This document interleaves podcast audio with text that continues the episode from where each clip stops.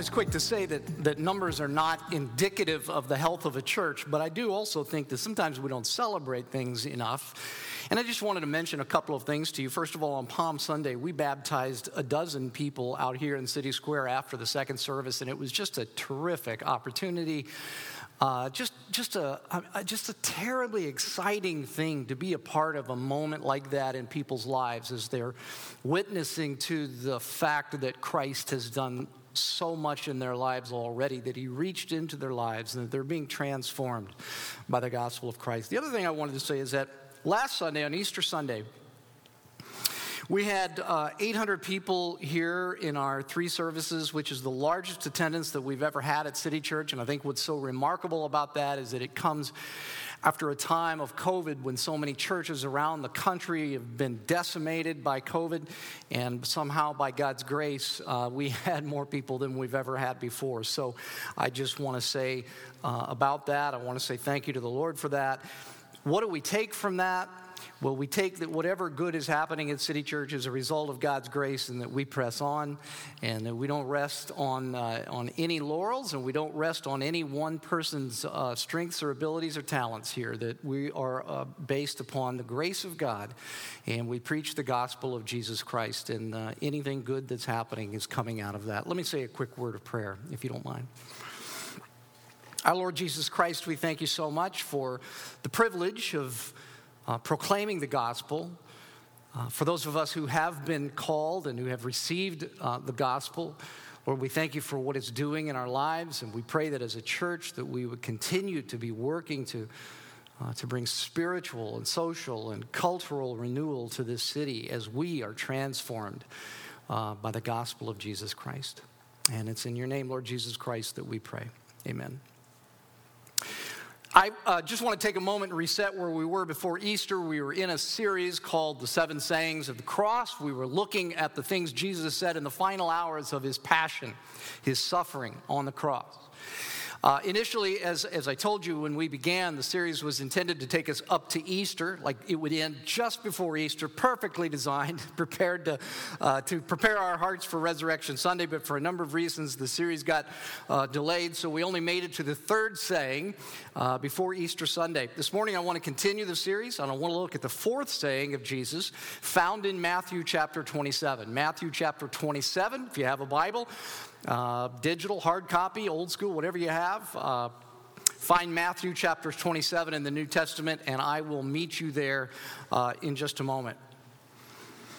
In a small two bedroom apartment not far from the home in which she used to live, Carly breathes an exhausted sigh of relief after putting her three year old son and five year old daughter to bed. She straightened the apartment a bit, grabbed her favorite comforter, and curled up on the couch with the remote control and a glass of wine. Her first chance to relax from the day. When it suddenly dawned on her that it was two years ago to the day that her husband told her he was leaving her. Why me, God? she whispered, as a single lonely tear ran down her cheek. In a suburban restaurant on the opposite side of the city, a middle aged man sits in a booth all alone as the sun sets outside, trying to focus on the ball game on the screen above the bar. Just before he left work for the day, his boss called him into his office and said, I have to let you go, I'm sorry. He wonders how he will explain it to his wife. They just bought a big new house along with a big new mortgage. And the kids need braces. Where are you, God? He wonders. Scott had just returned to his office from a business lunch and had settled into the project that he'd planned to spend most of the afternoon working on. The first time his cell phone buzzed, he didn't recognize the number, assuming it was just another one of those telemarketers. He just let it go. But he happened to look at the digital clock on his desk, 1:17 p.m. The numbers are still seared into his memory. When the cell phone buzzed again and the same number appeared, he thought, Well, I should answer it. This is Scott, he answered.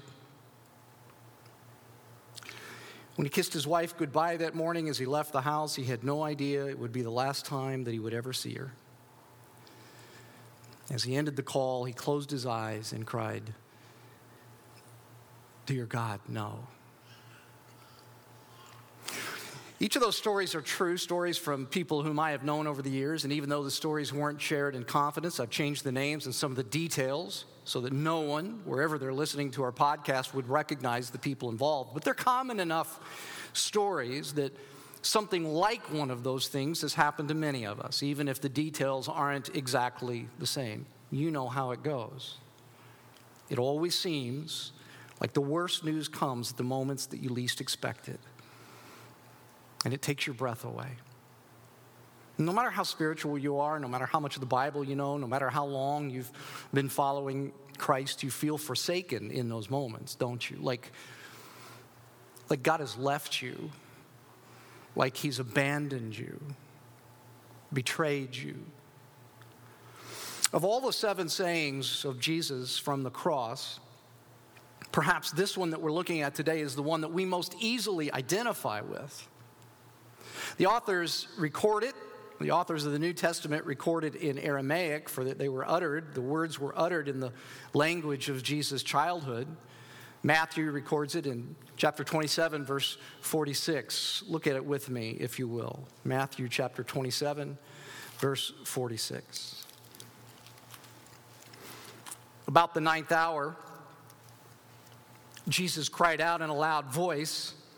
Eli, Eli, lama sabachthani, which means, My God, my God, why have you forsaken me?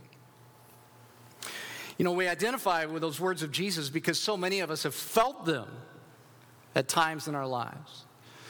And even still, even though we identify with the words, they are some of the most startling, most disturbing, and I think even most confusing words in the Bible. Startling, confusing, disturbing, for many reasons. One, that the Son of God could ask something like this. Startling, too, because if you trace Jesus' words in the gospel, this is the only place in which Jesus doesn't refer to God with the intimate expression, Father. Notice it's not, My Father, my Father, why have you forsaken me? It's more formal. My God, my God, why and if those aren't reasons enough for this to be startling, the Greek word that's translated loud is the word anabao, and it's a word that's never used anywhere else in the New Testament. A better translation of the word would be that Jesus screamed. He screamed. That's startling, wouldn't you say? In part because in every other situation during Jesus' last days, during the arrest, during the trial, during his flogging, when he stands before Pilate, he's always so calm, he's always so poised, but here he screams. In fact, it's so startling that some people have even read into these words the idea that Jesus was breaking, that he was losing his faith, that he was giving up on God, saying, You failed me. Uh, you have failed me. On the other hand, these words give tremendous credibility to the reliability of the story of Jesus' death on the cross. A lot of you have heard or read somewhere that, well, you, you know, you can't trust the stories in the New Testament. They're not historically reliable. People say they were made up. But if you were making up an account about the death of the founder of your faith and you were trying to promote that faith, you would never put such unheroic, disheartened, hopeless, despairing words in your founder's mouth as his last words. You'd never do this. You wouldn't allow him to say something like this. And so it gives credibility to the story, doesn't it? No one is shying away from it. No one's trying to make it look better than it does. No one's trying to hide these words. The story is told uh, that the great scholar and leader of the Reformation, Martin Luther, was studying this passage one day, and for hours he st- sat and stared at the text. He said nothing, he wrote nothing, but he silently pondered these words of Jesus, and suddenly he stood up and he exclaimed, God forsaken by God. How can it be?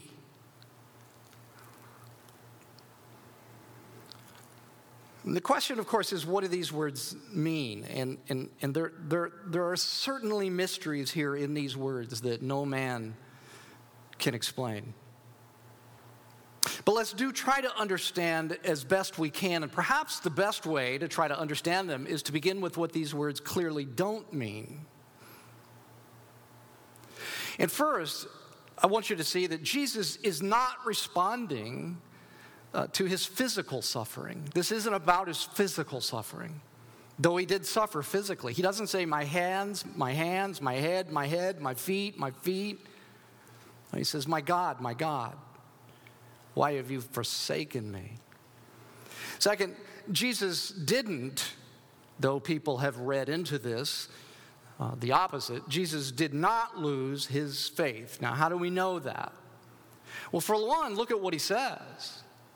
He says, My God, my God. You don't cry out to something that you don't believe exists. For instance, if something bad happens to you, you would never cry out, Batman, Batman, why have you forsaken me? You only cry out to whom you believe exists. But in addition to that, Jesus is quoting Psalm 22 here. Psalm 22 was written by Israel's ancient king David, which, while Psalm 22 described David's feelings during a period of suffering, it was ultimately pointing to, ultimately fulfilled in these moments of Christ's suffering on the cross. Here's how Psalm 22 reads. See if you see any similarity. My God, my God. Why have you forsaken me? Why are you so far from saving me, so far from my cries of anguish? My God, I cry out by day, but you don't answer, by night, but I find no rest. Yet, you are enthroned as the Holy One. You are the one Israel praises, and you, our ancestors, put their trust. They trusted, and you delivered them. To you they cried out and were saved. In you they trusted and were not put to shame. Psalm 22, you see, is a psalm of faith, even in suffering and distress. And so in Jesus' suffering, he's quoting a psalm of faith. He hasn't lost his faith. That's not what this is about either. But by the way, this is what faith is. Do you know that? This is what faith is. Faith is the belief that God is still God, even when you're hanging on a cross even when you're in the midst of suffering. Now, the, these, these words are certainly a cry of distress, but they're not a cry of distrust. Third, Jesus wasn't calling Elijah when he cries out in Aramaic, Eli, Eli, people on the ground think that he's calling out Elijah, the old prophet Elijah from the Old Testament, because you could also refer to Elijah with that expression, Eli, Eli. So the people around think he's asking for Elijah to come and do a miracle and rescue him. Look at verse 47. When some of those standing there heard this, they said he's calling Elijah. But again, we know that isn't true because he was quoting Psalm 22, which wasn't about Elijah at all, nor directed at Elijah. So none of those things, what this, what this, these words are about. So what do they mean then? If they aren't a cry of physical agony, if they aren't a loss of faith, if they're not a plea for the prophet Elijah, what are these startling words about? What do they mean? Well, it's clear that these words are intended to signal to us something new, something altogether horrific is happening that hasn't already happened to Jesus. As we said, it's not about the physical suffering. Jesus has suffered all kinds of physical suffering and didn't scream. No, there's something new happening here, something far worse. excuse me, than the physical agony that he has suffered. Something so awful, something so hor- hor- horrific that the Messiah screams What's happening in these words? What these words mean is that God the Father has banished his Son from his presence. God the Father has banished his Son from his presence. That's what the word that's translated forsaken means to abandon someone, to desert them, to leave them helpless. God has abandoned Jesus in this moment. Now, now, now understand that Jesus knew what it was to be abandoned, uh, to be forsaken. Early in his life, members of his own family deserted him, his hometown deserted him. The whole nation of Israel had forsaken him. His disciples had abandoned him at the cross. But in every instance, he could turn to his heavenly Father until now. Now, God withdraws his presence from Jesus and turns his back upon him. And the son screams, My God, my God, why? Back in 2007, some of you may remember this, Daniel Day Lewis started a movie called There Will Be Blood. Anyone remember that movie? Anyone remember? Yeah, a few of you. It was loosely based on a novel by Upton Sinclair called Oil. Daniel Day Lewis won an Oscar for his role in the movie. In fact, it's considered by critics one of the 10 best movies of the 21st century. There's a scene in the movie where Daniel Day Lewis gets on a train with his deaf son, realizing that he can no longer take care of him. Before the train takes off, the father gets off the train, signaling to his son that he's going to go speak to the conductor.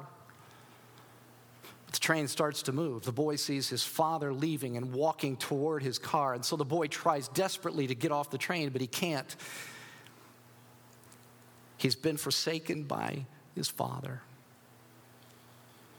Can you imagine the pain, the sense of loss, fear, the sense of rejection he must have felt? I've often thought that we get a little glimpse of a little glimpse of what Jesus is feeling here almost every Sunday in children's ministry. Moms come down the hallway to the nursery for the first time ever. They leave their child with someone else. Mom knows that the child is perfectly safe, but the child doesn't know that. And so she clings to her mother because, for all she knows, she will never see her again. She doesn't know out life outside of her mother's presence, and so she screams in agony.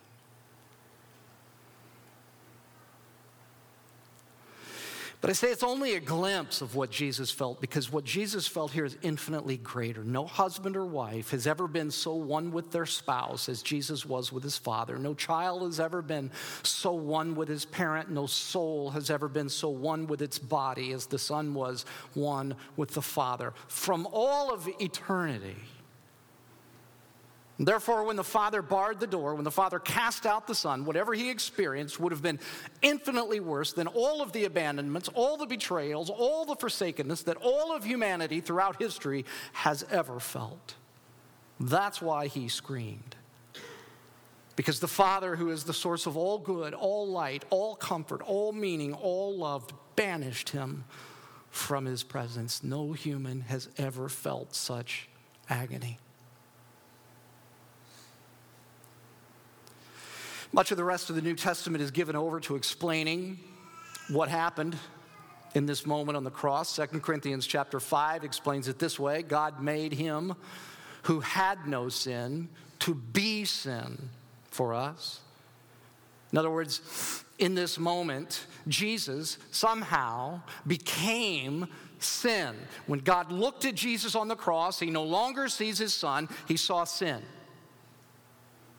Imagine that somewhere in the universe there is a cesspool containing all of the sins that have ever been committed the atrocities of the Holocaust, rape, pedophilia, greed, envy, hatred. The cesspool is deep, dark, and indescribably foul. All of the evil deeds that men and women have ever done are floating there. That cesspool is emptied out onto Jesus in that moment. No wonder God turns away. Who could bear to watch it?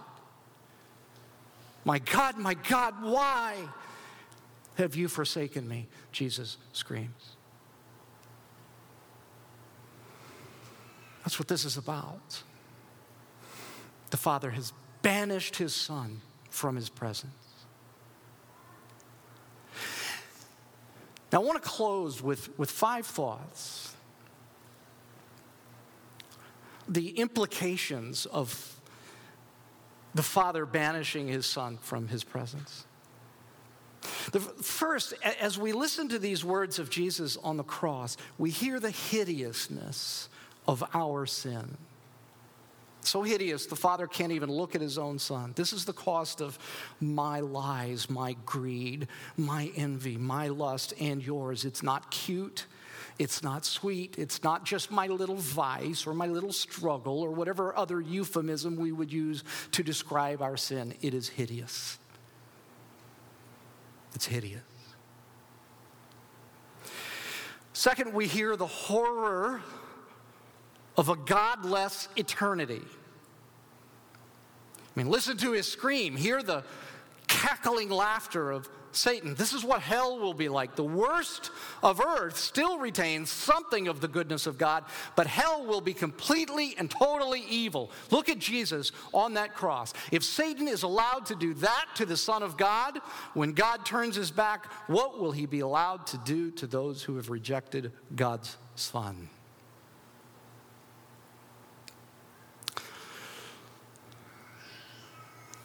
Third, we hear the uniqueness of Christ. Most of you have heard me say this before, but I think it bears repeating every time we speak to the issue of suffering. One of the great philosophical questions that human beings have asked throughout the ages, one of the stumbling blocks that many people have to belief in God is the problem of suffering. If God is good, why do people suffer? And of course, to make it more personal, we ask that question. Not like it's just some philosophical question, some abstract theological question. It's a personal question. We ask it when we suffer. Why? Why me, God? It's a question all of us have asked in the face of suffering. And I'm not sure anyone on this side of heaven gets that question answered in a way that is wholly satisfying. What I do know is this that in all of the religions of the world, Christ is the only religious leader who willingly endured such agony, so that whatever else we might say about suffering, we can also say that Christ knows firsthand despair, rejection, loneliness, poverty, bereavement, torture, imprisonment, and yes, abandonment at a level no one has ever experienced before. There is no abstractness about suffering for Jesus. He doesn't just teach on suffering, he suffers. It was personal for him. Take all of the evils in the history of the world, from the ovens of Treblinka to the killing fields of Cambodia to those we see being played out in Ukraine today, all together, they pale in comparison to the agony that Jesus suffered in that one moment on the cross. Whatever suffering you feel today, whatever evil you may have encountered, know that Jesus understands it. He has felt it, He personally knows it. I may not ever be able to give you an answer why, not this side of heaven. Maybe not even in heaven. I, I don't see evidence in Scripture that God answers those why questions in heaven. I don't even know that we will care. But I do know this Jesus knows what it's like to suffer, it's a personal thing for him. Uh, fourth, I think that we hear in these words, for those of you who are going through suffering of some kind right now, whatever kind of suffering it may be uh, the loss of a loved one, a divorce, a child who's kind of gone off a different direction than you had hoped for them, some physical ailment that you have, a job that you've lost. I don't know what it is, but whatever kind of suffering that you're going through, I think we hear in these words the secret to enduring suffering. Far from giving up on God, far from breaking, even in the midst of the worst abandonment in human history, Jesus is praying to God in the face of his suffering My God, my God. Regardless of the abandonment he felt, he's still believing, still being faithful all the way through it. I told you a few minutes ago that he's quoting Psalm 22, and I, I read to you a bit about how Psalm 22 starts. It's a psalm of suffering, I said, and distress, but of faith in the midst of suffering. I want to read to you a little bit more of Psalm 22. the psalmist writes, I am poured out like water, and all my bones are out of joint. My heart has turned to wax. It has melted within me. My mouth is dried up like a potsherd, and my tongue sticks to the roof of my mouth. You lay me in the dust of death. Dogs surround me. A pack of villains encircle me. They pierce my hands and my feet. All my bones are on display. People stare and gloat over me. They divide my clothes among them and cast lots for my garment, which is precisely what the Roman soldiers did with Jesus' clothes. This is suffering. Would you agree with me that what the psalm psalmist is writing about the psalmist is suffering. Does that sound like suffering to you? Does that sound like something you've felt? Yeah, the psalmist is suffering. But let me read on. All the ends of the earth will remember and turn to the Lord, and all the families of the nations will bow down before him, for dominion belongs to the Lord, and he rules over the nations. He goes on. Posterity will serve him. Future generations will be told about the Lord. They will proclaim his righteousness, declaring to a people yet unborn, He has done it. Now, what's, what, what, what, what is he doing? What, what is Jesus doing? What, actually, what's the psalmist doing? And then as Jesus is on a cross quoting Psalm 22, what's he doing? See, I think this is the, this is the secret to enduring suffering. He's letting the Bible trump his experience. He's letting the Bible trump his experience. When he felt abandoned, when he felt alone, when he felt that all was lost, he held on to a passage of Scripture which told him this is not pointless, this is not senseless. I know what this means. God has not abandoned me. He let the scriptures trump his experience. He let the scriptures trump his senses. He let the scriptures trump what he thought and what he felt. And of course, the truth of Psalm 22 is ultimately demonstrated in Christ. The execution of Jesus has turned hundreds of thousands, even millions of people toward God, people from all the ends of the world and to the ends of time. Jesus Christ held on to that psalm when he was on the cross. That's the secret to endurance in the midst of suffering. When you don't feel there's hope anymore, when you don't feel there's a point to anything anymore, when you don't feel like God cares anymore, hold on to the scriptures, let them trump your experience, your feelings, and your senses. Feelings are real, but they're not always true. Let the scriptures trump your experience. That's what Jesus did on the cross. But of course, for the scriptures to trump your experience, you have to know them, you have to be in them, you have to read them, you have to be saturated with them. If you don't read them and then all of a sudden you go through something hard, they won't be there for you. Oh, you can go back to them and read them, but I'm telling you, it just takes time for them to seep into your soul in a deep way that you can hold on to in the midst of suffering.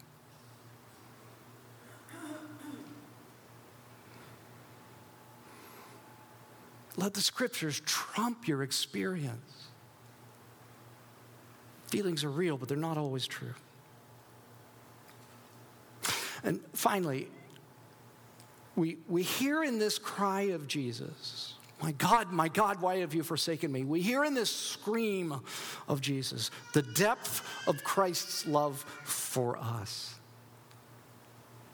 Sometimes I hear well intentioned people make the mistake of referring to Jesus as a martyr, but please remember Jesus was no martyr.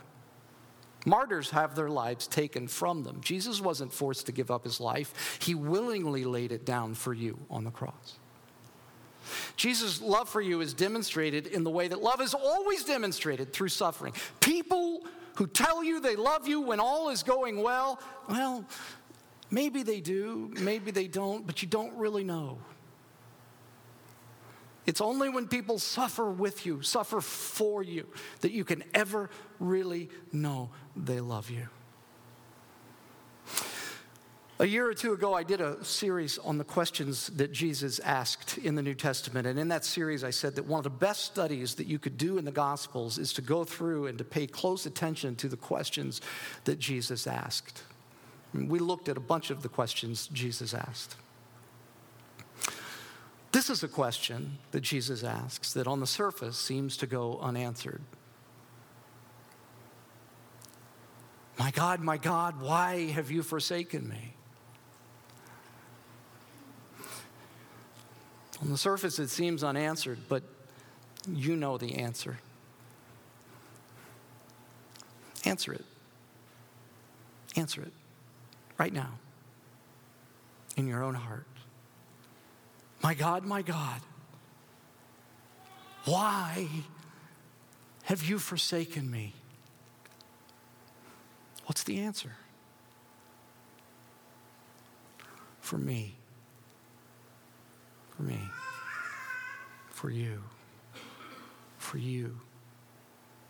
For you. For you. That's why God forsook, his son. That's why he banished him from his presence. For me, for you.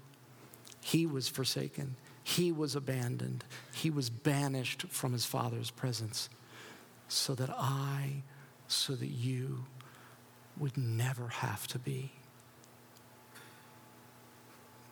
Do you bow your heads with me? Whatever suffering that you're going through today, look at these words of Jesus on the cross.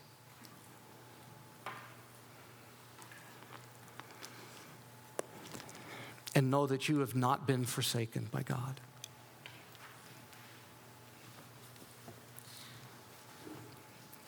And would you answer the question in your own heart now? The answer that cries out throughout the ages. Over 2,000 years.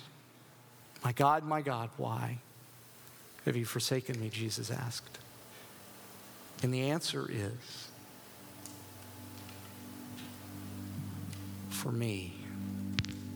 He was forsaken for me. If you're here today and you've never heard that, you've never understood that Jesus Christ was forsaken, abandoned, banished by the Father, screaming out in agony over it for you. This would be a, a good time in the privacy of your seat in your own heart to say, Thank you, Lord Jesus. Uh, I believe that you died on the cross. My sins are hideous, and I believe that you died on the cross for my sins. And uh, be my Lord, be my Savior. What king would ever do something so incredible for me? And Lord, do pray for those here who are suffering this morning in some way, shape, or form that you would speak to them, that you have not left them. And I pray, Lord, that you would give each of us a deep commitment to be so saturated by the scriptures that the scriptures trump our experiences, our feelings, our senses, what we can see. That while it may look like we're abandoned, while it may look like all hope is lost, that you are still with us because Christ was forsaken so that we would never have to be. Thank you, Lord Jesus. We will spend the rest of eternity trying to understand the extent of what you sacrificed on the cross and the torment, the agony that you felt. We'll never understand it completely, but, but we thank you. We thank you. And it's in your name that we pray. Amen.